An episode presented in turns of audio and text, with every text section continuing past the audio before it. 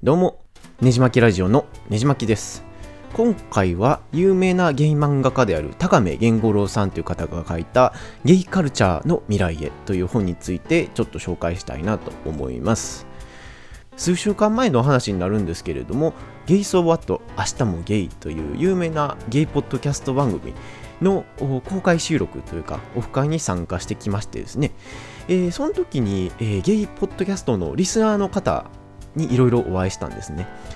でまあこんだけいろんなゲイの方が聞いていただいてるんだかなと思ったらやっぱり自分も好きな趣味のことだけじゃなくて、えーもうちょっとゲイ的な話題も増やさなあかんなとゲイカルチャーに関する話題をお届けしようと思いましたで以前ですねねじまきブログでもちらっと紹介したことがあるんですけれども改めて、えー若いゲイポッドキャストリスナーの方にも聞いてほしいなと思って今回紹介しますで皆さん田亀源五郎さんってご存知でしょうか？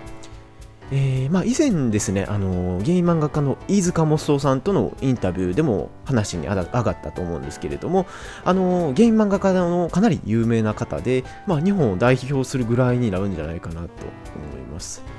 で、ちょっとググっていただければわかると思うんですけども、すごく濃いですね、ゲイネスたっぷりの絵を描かれる方で、えー、ちらっと目にしたことがある方も多いかなと思います。で当時ですね僕が自分のゲイ自分がゲイってことに気づいてない時でもちらっと画像を見たことがあるので、まあ、そういったのもあの田上源五郎さんの有名さを裏付けてるかなと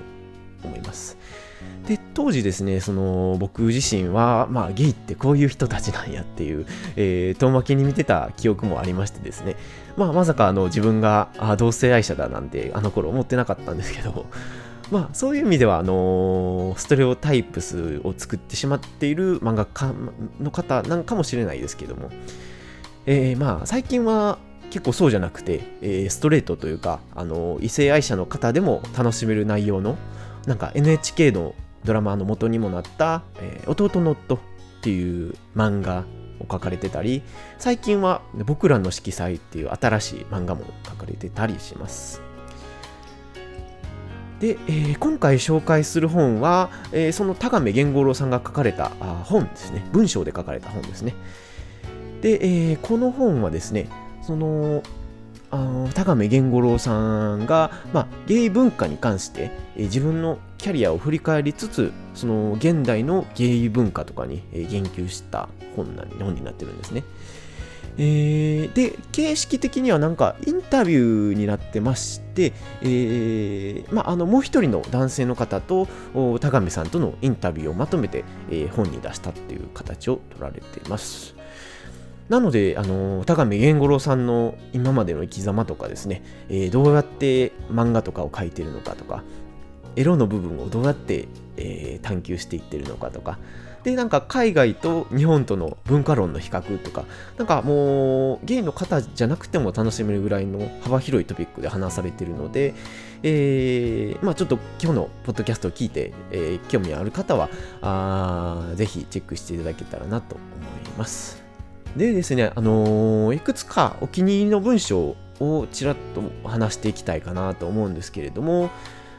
まあ2017年ぐらいから、あのー映画とかドラマでもどんどんゲイカルチャー LGBT カルチャーが、えー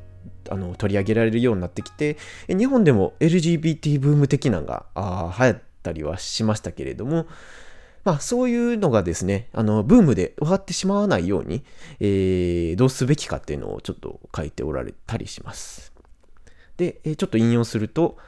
確かにまだまだ変わってないことは多いですけれども変わるチャンスはある。ただ良くも悪くもその鍵を握っているのは当事者でしかないなと考えてます。ということでまああのー多少ですねそのレインボーパレードとか、えーそういった面でうさんくさがられようともですね何かしらの形でなんか意思を表明しないと社会は動かないんじゃないかっておっしゃられてるんですけどもまあそんな意見には僕もまさにその通りだと思いますね。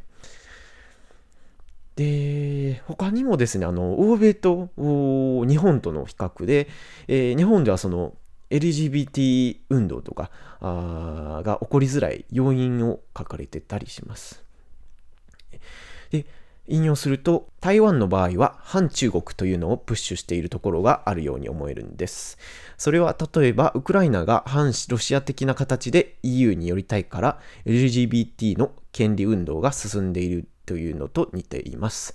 そう考えると日本は逆張りをするような相手が特にいない気がするのでそういう意味では推進力に欠けるのかもしれません、えー、203ページより。ということでまああのー、まあ読めば確かになるほどなって思うんですけども、ただ単にですね、えー、権利向上とかを訴える動きだけでは不十分でして、なんか何かしらのその社会的なところとか政治的なあ LGBT 権利運動を動かす別の要因みたいなのが多分必要なんじゃないかなとおっしゃられてたりします。まあそうですね、あのアメリカとかでもよその国から見たら多分、あの、LGBT の愛が勝ったみたいな感じだけに見えるかもしれないんですけども、まあ、結局はその政治的な思惑があったり、えー、宗教的な思惑があったり、えー、そういったとこもそういったとこがあったからこそその LGBT の、活動が動いたっていうところも大幅にあるとは思いますので、まあ、日本でもですねそういった何かしらのですね、ええー、反発すべき、えー、何かがないと動かないんじゃないかなと思います。まあそうするとですねやっぱり日本にとってはあの海外からの自然が気になるというかあの外圧に弱い日本いつもの日本なんですけどもまああの鍵を握るのはやっぱり2020年の東京オリンピックなんじゃないかなと思ってます。まあそうですねあの日本としても、まあ、なるべく先進国アピールみたいなとこをしたいっていうのもあって、えー、まあその LGBT 支援進んでますっていう、あのー、まあ下心満載の進み方でもあってもいいいいとは思うんですよ。まあそういうのを推進力にして、まあ運動が進んでいくのも、まあありなんじゃないかなと僕は思ってます。で最近はですね結構日本政治的なところも動いてまして杉田水脈さんの発言に対して、えー、なんか反自民党で、えー、LGBT が動いていくみたいなところがちょっと先行しすぎてるなっていうところはあるとは思うんですけども、まあ、そういった動きもまあありといえばありなんじゃないかなとは思います。まあ、政治的な話をするとちょっとややこしいことになりそうなので、まあ、この辺にしておきたいと思います。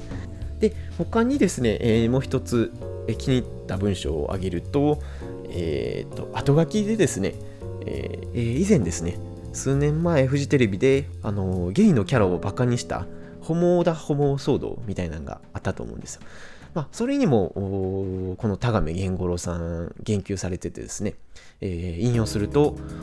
それを見ながらそういったゲイ表彰が世に出てしまう原因として一つには悪意の有無にかかわらず存在する偏見という問題があるがもう一方ではそれに異議を申し立てることができるようなあ可視化された当事者が仕事の現場にいないという問題もあるのではないかとも思った。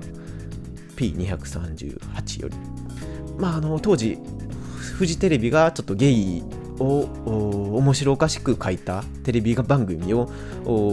復活させてですね、えー、かなり当事者からあなおかつストレートの方から反発を受けたっていう騒動があったんですけどもまああの、やっぱりそういうのですね1人でも2人でもその現場に、えー、ゲイ当事者とか、まあ、LGBT の当事者の方があ声を上げられる場所があったならその番組が GO 行く可能性はちょっと下がったんじゃないかなと思いますしまあ、他にもですね、あのツイッターでちょっとゲイに否定的な発言をしちゃう人とかもたくさん最近出てると思うんですけども、まあ、そういった人がそういう発言をしてしまう原因としては、えー、やっぱりそのゲイの当事者っていう人間を知らないからだと思うんですね。まあ、ちょっと 重い話になりますけど、えー、まあ、そのほんまに自分の知り合いにそういう方がいるならば、まあ、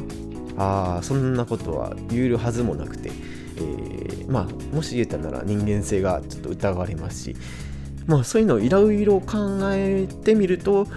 やっぱりそのリアルな場で、えー、LGBT の、